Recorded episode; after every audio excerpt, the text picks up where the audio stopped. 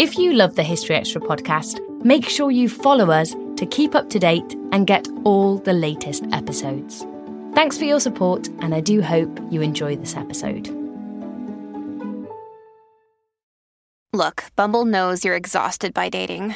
All the must not take yourself too seriously and 6 1 since that matters. And what do I even say other than hey? well, that's why they're introducing an all new Bumble with exciting features to make compatibility easier, starting the chat better, and dating safer. They've changed, so you don't have to. Download the new Bumble now. Your brain needs support, and new OLLY Brainy Chews are a delightful way to take care of your cognitive health. Made with scientifically backed ingredients like Thai ginger, L-theanine, and caffeine, Brainy Chews support healthy brain function and help you find your focus, stay chill, or get energized. Be kind to your mind and get these nootropic chews at olly.com. That's O L L Y.com. These statements have not been evaluated by the Food and Drug Administration. This product is not intended to diagnose, treat, cure, or prevent any disease. Wearing a Men's Wearhouse outfit makes you confident, like you could do anything. So you dance like no one is watching, even though everyone is watching. Because of the Men's Wearhouse outfit, you interview like the job is already yours because it is. Because of the Men's Wearhouse outfit, you golf as if the rules don't apply to you because you're too well dressed for rules. Because of the Men's Wearhouse outfit. At Men's Wearhouse, get measured, get fitted, get hot, get confident in everything from tailored suits to underwear and all the stuff in between. Love the way you look at Men's Wearhouse. The NBA playoffs are here, and we all know playoff mode is a thing. Listen to the evidence. Playoff crowds are going wild. Playoff players are lighting up the court. Even your speakers are in playoff mode. Okay, we'll take it down a notch, but just a notch, because this is the turn it up to 11 NBA playoffs. Playoff mode is clearly a thing. The NBA playoffs presented by Google Pixel continue on ABC, ESPN, TNT, and NBA TV. Welcome to Salem, investigating the witch trials. Brought to you by History Extra, I'm Ellie Cawthorne. This is episode two.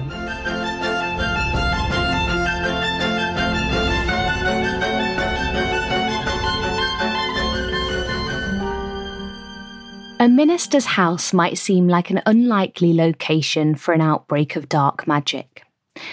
But if we're going to pinpoint where the Salem witch trials began, then a good place to start would be the home of Reverend Samuel Parris during a long and bitingly cold winter in January 1692. In order to wrap our heads around why all of this might have happened, we need to understand how events at Salem unfolded. So that's exactly what we'll be doing in this episode.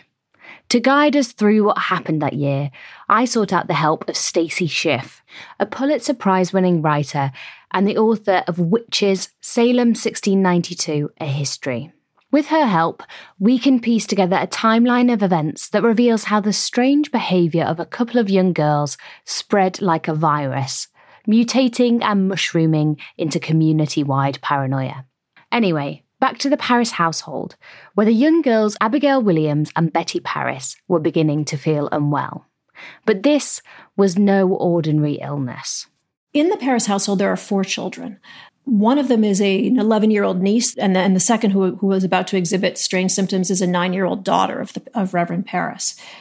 And the niece appears to have been afflicted first with some kind of unusual symptoms, and very quickly thereafter, Betty Parris also begins to writhe and to yelp. Both of the girls complain that they've been bitten, that they've been pinched. They talk about invisible agents.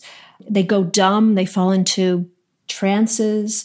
They shudder and they spin. I mean, it's very dramatic. One of them flies into the fireplace. One of them nearly goes hurling herself down a well. Um, they make frantic, indecipherable gestures. They're paralyzed from time to time. And they make crazy, foolish sounding speeches and flying noises as they fly across the room. So it's more than enough to upset a household. What had happened to transform these two previously well behaved girls into shrieking, writhing demons? Reverend Parris and his family were dumbfounded and most likely afraid. I think something that the record obviously has not preserved is how terrifying it must have been to witness these children barking at each other and, and making sort of animal noises and complaining of pains that are ricocheting around their body and pretzeling themselves into strange postures and, and screaming as they will later do during the testimony in court. Because the, the sound, I mean, the agony that's before people's eyes and the screaming must have been so, so utterly um, destabilizing. When we're thinking about this bizarre eruption of behaviours in the parsonage girls, I think it's important that we know a bit more about the Parris household and their somewhat rocky position within the community. Parris had arrived as a minister to Salem in 1689, and his appointment was far from universally popular. He's a difficult man. He's a confrontational man. He's in, as we would put it, I guess today he's a, he's downwardly mobile. He'd grown up amid luxury in Barbados. The ministry had not been his first choice of career.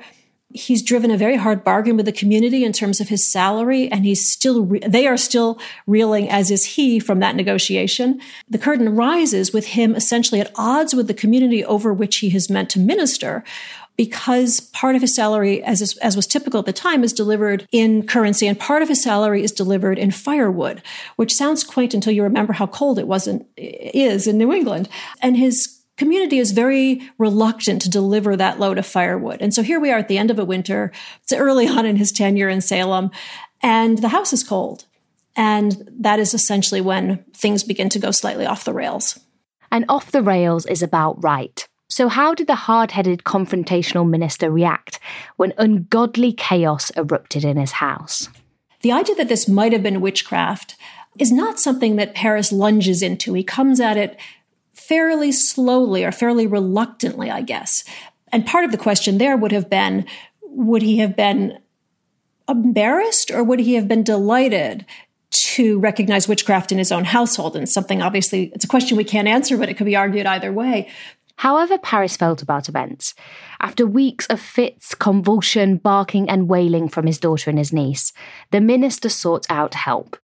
It's thought that he called in the elderly local doctor William Griggs, who confirmed the family's worst fears that the issue was not medical but supernatural, the result of an evil hand at work. As news of the girl's unnatural affliction spread, Griggs was not the only one to believe that witchcraft was to blame. Faced with the threat of an enemy in their midst, other members of the community had their own ideas about how to deal with the problem. Most significantly, a mother of five, Mary Sibley. And everyone is at this point a professed expert, or everyone knows a certain amount about witchcraft. And a local woman who has decided well in advance of Parris coming to the conclusion that it's witchcraft, has herself decided so, comes to the house and essentially arranges for a folk remedy or a folk diagnostic tool, which was a witch cake baked out of ashes and the dog's urine. It would help to indicate who was who the guilty parties were and what actually was at work. It's a superstition that is done when Parris and his wife are out of the household, and much to his displeasure.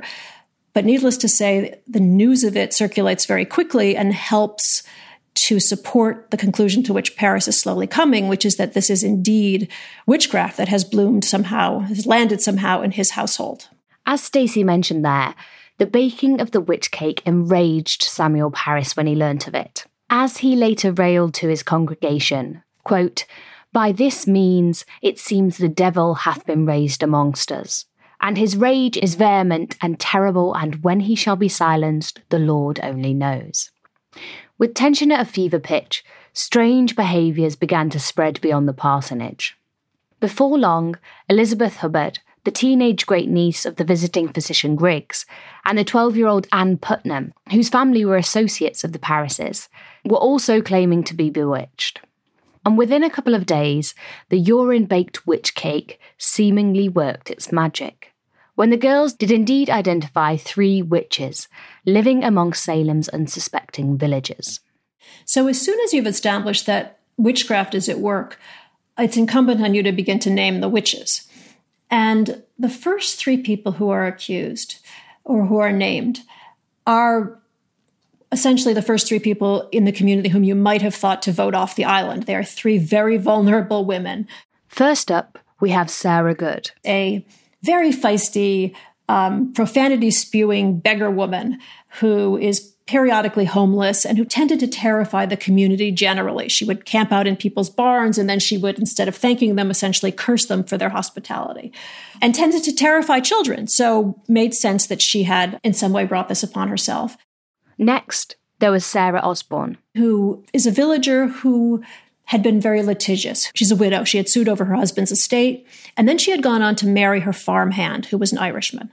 Maybe just, maybe that's connected. Maybe it's not connected. We'll never know. And I should say that part of the mystery of Salem is that the community gossip doesn't it doesn't leave any indelible trace. So we're not privy to what actually is motivating a lot of these accusations and a lot of these um, grievances among the villagers. And finally, there was a member of the parsonage household, someone known intimately to the afflicted girls, a woman called Tituba. Who is the slave in the Parris household and who had been with the family for years and who would have been living in very close quarters with the family, who had been sleeping in the same room probably as the girls, who'd been making meals with the girls, who'd been preparing meals alongside the girls. So it's very, very close, obviously, to them. She prays with the family, she eats with the family, and who turns out to be a master storyteller. But in any case, three women who were definitely no one's idea of the favorite members of the community. Let's return to Tituba for a moment. I think it's important to mention here that historians have debated what her ethnic background was. While she was traditionally represented as an African American, it's more recently been suggested that Tituba was in fact an indigenous American, probably from South America. On the 29th of February, an arrest warrant was issued for Tituba, along with Good and Osborne, and the three were interrogated. Good and Osborne were defiant. They had no association with the devil, employed no familiars in animal form, and had not used magic to hurt anyone. But things changed when the magistrates John Hathorne and Jonathan Corwin interrogated Tituba. Unlike the other two women, she confessed. And not only that, Tituba took the girls' accusations and ran wild with them, sharing a sensational account of supernatural goings on. She reeled off tales of flying on a stick, translucent cats, and witches transforming into wolves. When Tituba delivers her kaleidoscopic testimony, she is incredibly generous with the details. So she never names an animal without mentioning what color it was. She can describe every person. She has an answer to every question. When she's asked, you know, what kind of book was that by the person who's who's deposing her, she has an answer to the question. She's clearly been somewhat prepped or tortured, depending on how you look at it, in the days she's been held in custody. She has a flair for storytelling and she exploits it to the most. In one of the most significant moments of her testimony, recorded by several people in the room at the time, Tituba described an encounter with a malevolent man in a dark serge coat, carrying a yellow bird. This, the villagers knew, was Satan himself. He had also transformed himself into cats, dogs, and hogs in Tituba's presence. He had threatened to decapitate her if she did not submit to him, promise to keep their contract a secret, and torture the girls on his behalf. And perhaps most significantly of all, the ominous man in black was accompanied by shape shifting accomplices, two of which Tituba identified as her fellow accused Sarah Good and Sarah Osborne. Tituba's motivations for weaving such a colourful story remain cloudy. We don't know, for example, to what extent she was induced or forced into doing so. But in implicating Good and Osborne so sensationally, Tituba had sealed their fates.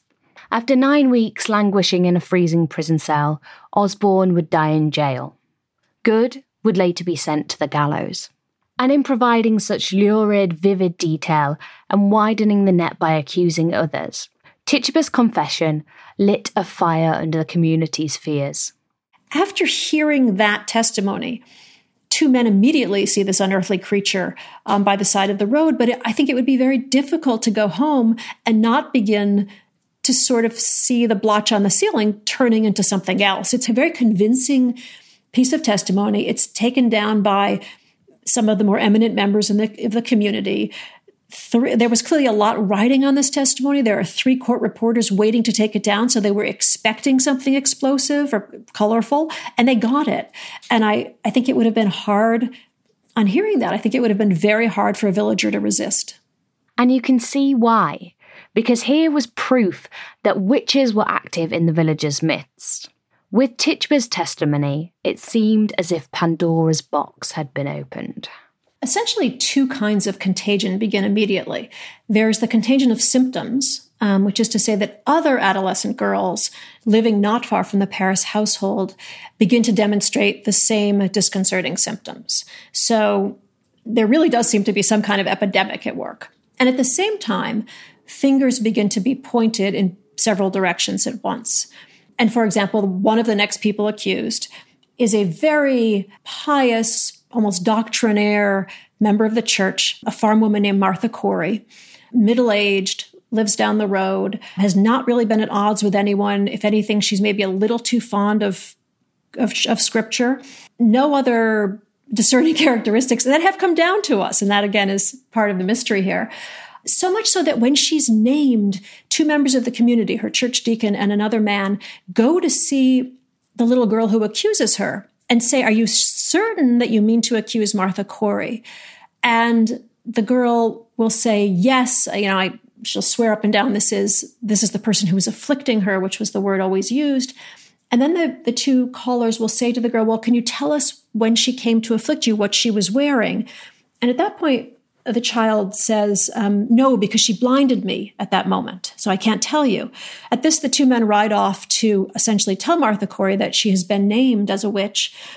And when they arrive at her doorstep, she has the un- unhappy idea of saying, I know why you're here. You're here to accuse me of witchcraft. So already they're thinking, gee, how did you come to that conclusion so quickly? They say you've been accused and they tell her who has accused her. And very quickly she says, but did she tell you what I was wearing? And this seems to them uncannily prescient that she had thought to ask the question that they had just asked, which is, of course, the obvious question. But it seems to indicate that she has some foreknowledge of what's about to happen, and that makes her a little more suspect. Variations on Martha Corey's story proliferated across the community as more people emerged with complaints of demonic afflictions or hideous visions, and ever more people found themselves implicated. And as accusations continued to escalate, the overarching narrative of supernatural activity that surrounded them also began to develop. I think you can boil the narrative down to almost sort of three stations. One is Tituba, who gets the ball rolling with this extraordinary, detail packed testimony. And then it sort of stutters along until we get to Abigail Hobbs, who's a 14 year old bad girl from a neighboring village and who has been at odds with her parents and who will cough up the tale which becomes the larger narrative. She's the first person to um, implicate the, the former minister. And once she begins to implicate the former minister, the, the story takes on a different tilt and, and a different proportion because no longer is it simply a question of witchcraft being practiced, it's a question of a satanic Sabbath. And that's something completely new to New England. This has never happened before, and it's explosive. The former minister Stacy mentioned there was George Burroughs, who'd been appointed in 1680 and served the community for three years. Nine years after leaving Salem, in May 1692, Burroughs was arrested in Maine and brought back to his former community to stand trial. He was accused of being the ringleader of a satanic conspiracy. Burroughs' story is a fascinating one, so we'll hear much more about him in later episodes. And as the year progressed, ever more villagers found themselves accused. There was Martha's husband, Giles Corey, the respected matriarch, Rebecca Nurse, her sister, Sarah Cloyce, and Elizabeth Proctor, who was followed by her husband, John, when he defended her against accusations. And before long, claims of demonic activity began to multiply and spread also, and again, the momentum is building, um, the velocity is building with each of these retellings. The story then begins to spread to other communities, so that, of course, what we talk about as, Sal- as a Salem witch trials really involves 20 some odd communities, but it especially spreads to neighboring Andover, which is a town which has problems of its own, but where you have, for example, a family where a mother, a daughter, and a grandmother all end up confessing in vivid detail to having attended this satanic Sabbath. And at that point, again, that's almost the sort of the third station because they paint this extraordinary picture of flying on sticks to the Sabbath, which is officiated over by the former Salem minister. The story takes on a, on a, on a political tint and spreads to these other communities with great velocity. And some of the testimonies that emerged described truly remarkable supernatural occurrences. There's a man who stays home from meeting one day, from, from church one day, and maybe that has nothing to do with it, but somehow I think it does, who is convinced that his next door neighbor is a witch. And he, while he's sitting quietly at home, this essential, this goblin of a creature, it really does sound like a goblin from his description, although he doesn't use that word, comes in and he grapples with it and they have this, you know, knockdown drag out fight together and then it flies through the window and knocks the apples off his tree. There is a man who, when he thinks that the chief perpetrator in this entire business has been arrested and is uh, in custody in town, goes home and sees what sounds like a glow in the dark jellyfish in his fireplace. There are a tremendous number of translucent cats they're just it's like it's literally like a repository of crazy of of beasts as if you took one of those flip books where you can attach the different parts of an animal and glue them all together. That's what some of this testimony sounds like. We don't always realize just how much our negative thoughts and experiences stick with us and weigh us down.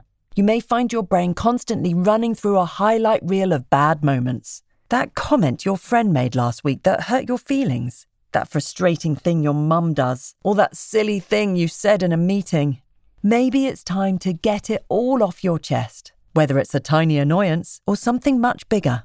Talking about it can give you some relief and lead you to a potential solution. That's where therapy comes in. It's a safe space to share whatever's weighing you down and learn to process it so your internal highlight reel can focus on the good stuff. And BetterHelp offers affordable online therapy on a schedule that works for you. Connect with a licensed therapist by text, phone, or video call. Start the process in minutes and switch therapists anytime. Let it out with BetterHelp. Visit betterhelp.com slash historyextra today to get 10% off your first month. That's betterhelp, H-E-L-P dot com slash historyextra. This episode is brought to you by Indeed. We're driven by the search for better, but when it comes to hiring, the best way to search for a candidate isn't to search at all. Don't search, match with Indeed. Use Indeed for scheduling, screening, and messaging so you can connect with candidates faster. And listeners of this show will get a $75 sponsored job credit to get your jobs more visibility at Indeed.com slash History Extra. Just go to Indeed.com slash History Extra right now and support our show by saying you heard about Indeed on this podcast. Terms and conditions apply. Need to hire? You need Indeed. The NBA playoffs are here, and we all know playoff mode is a thing. Listen to the evidence. Playoff crowds are going wild. Playoff players are lighting up the court. Even your speakers are in playoff mode. Okay, we'll take it down a notch, but just a notch, because this is the turn it up to 11 NBA playoffs. Playoff mode is clearly a thing. The NBA playoffs presented by Google Pixel continue on ABC, ESPN, TNT, and NBA TV. So, how can we begin to account for this? Was it partly a case of people just jumping on the bandwagon? I think that it's very hard for us to figure out who's telling, who's recycling an old grudge, who's trying to explain why he can't find the kitchen scissors, who's trying to wreak revenge on his neighbor for a long held, in several cases, um, generations long controversy, and who actually has just basically been a victim of the power of suggestibility. There's clearly a contagion to this in the sense, and you can trace it almost among those who testify. And, and this is before anybody starts getting badgered into testifying. And we'll be delving into the motivations behind accusations in much more depth throughout the series. By spring, the threat posed by witchcraft in Salem had become so serious that urgent action was deemed necessary to deal with the issue. And so, on the 27th of May, the governor of Massachusetts, William Phips, established a brand new court to deal specifically with the trials. This was known as the Court of Oyer and Terminer. its unusual name meaning to hear and determine. It takes a long time for the first cases to be tried. There has to be a special witchcraft court essentially assembled to try the cases. And that court has to decide also what kind of evidence it's going to accept. A panel of very eminent justices is put together. None of these men, I should add, as was true everywhere in Massachusetts 1692, has, has a legal degree, but they are the most eminent members, the most learned members of, of the community. They consult with the experts as they will do throughout the trials, the experts being ministers in this case. And they are led by William Stoughton, who is hands down the best legal expert in the colony. He's the person you went to if you had a question of law. He's the person you went to if you needed a case adjudicated in or out of court. Um, he's everybody's first choice of a, of a legal authority.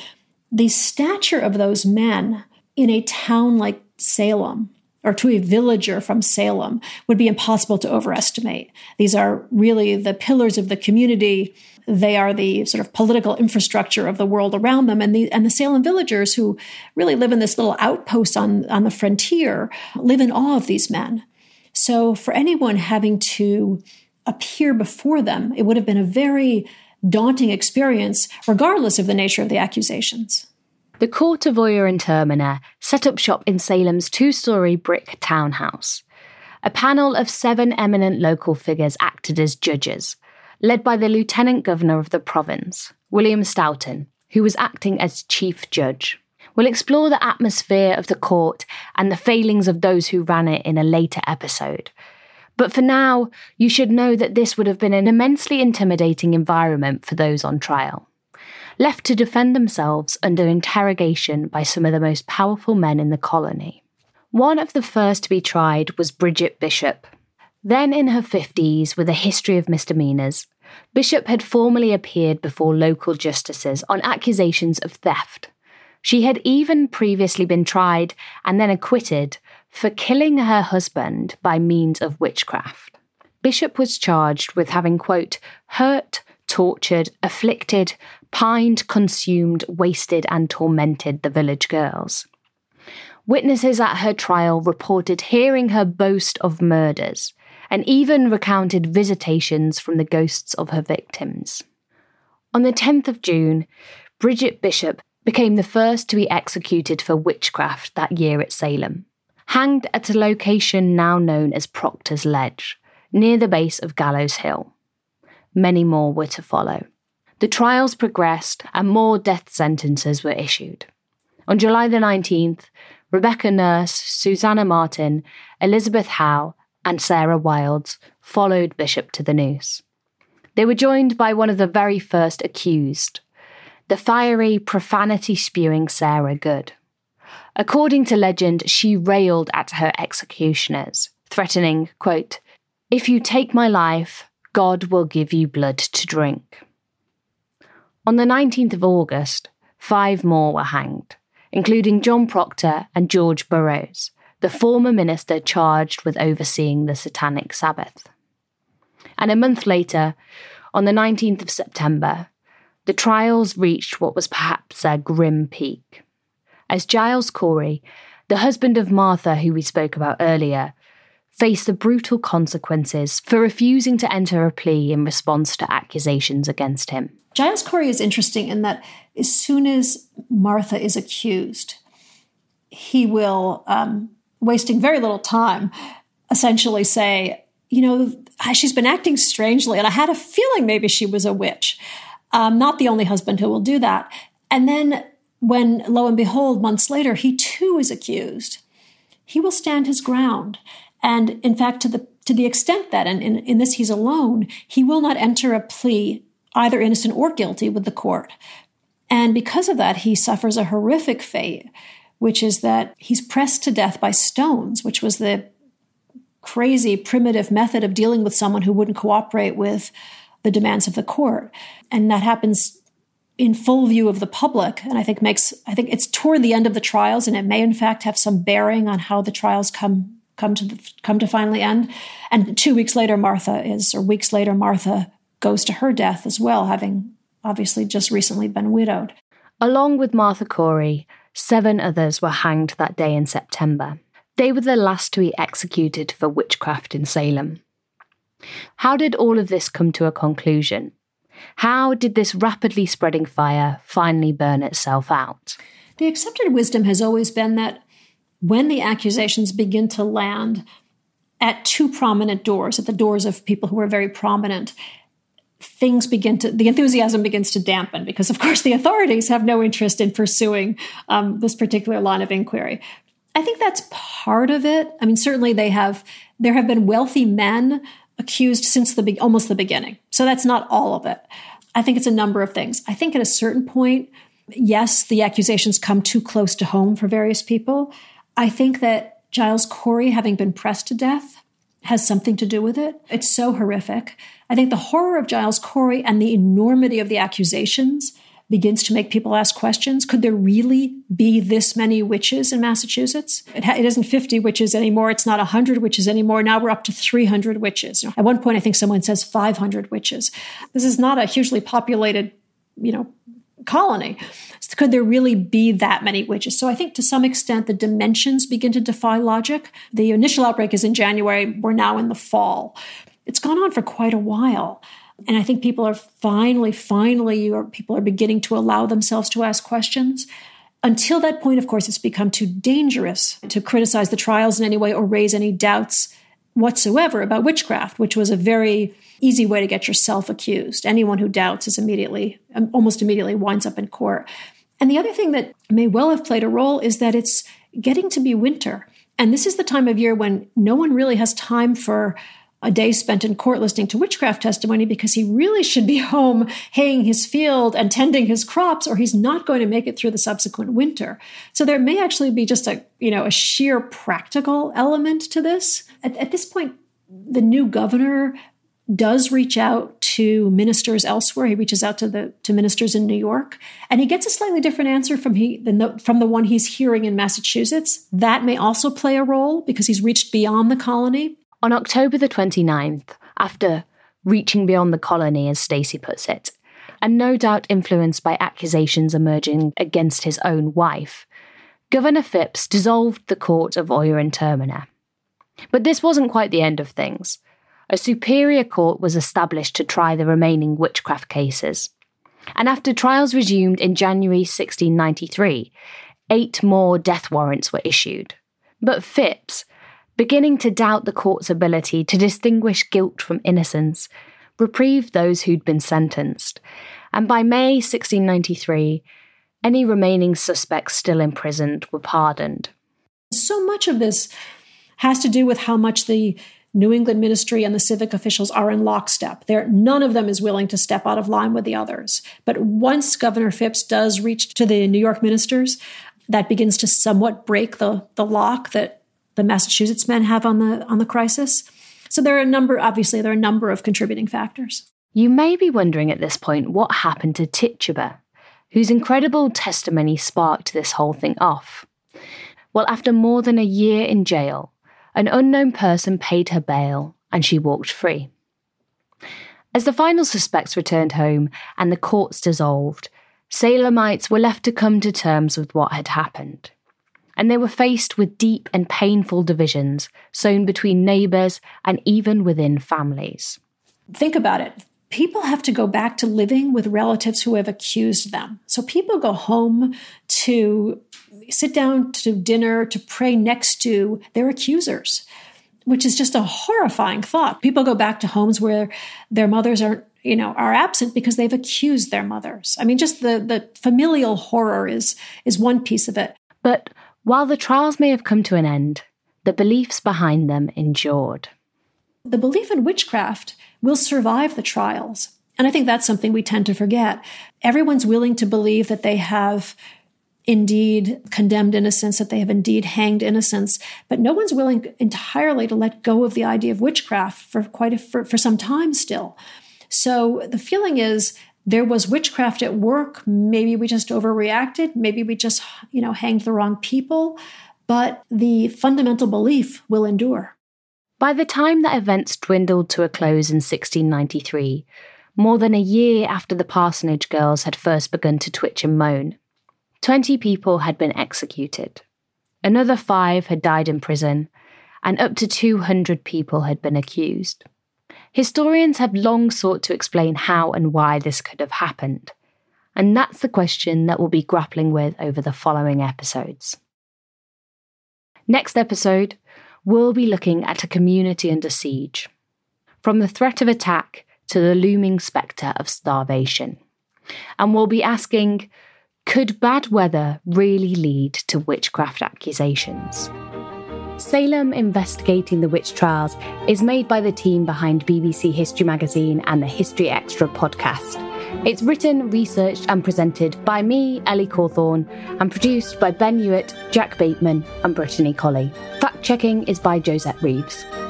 BBC History Magazine editor is Rob Attar, and our content director is Dave Musgrove. For more history podcasts on a variety of subjects, head to historyextra.com forward slash podcast.